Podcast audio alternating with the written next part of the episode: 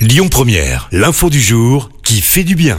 Et un nouveau milliardaire aux États-Unis, un billet vendu en Californie, a remporté le jackpot d'un milliard de dollars mis en jeu par la loterie Powerball.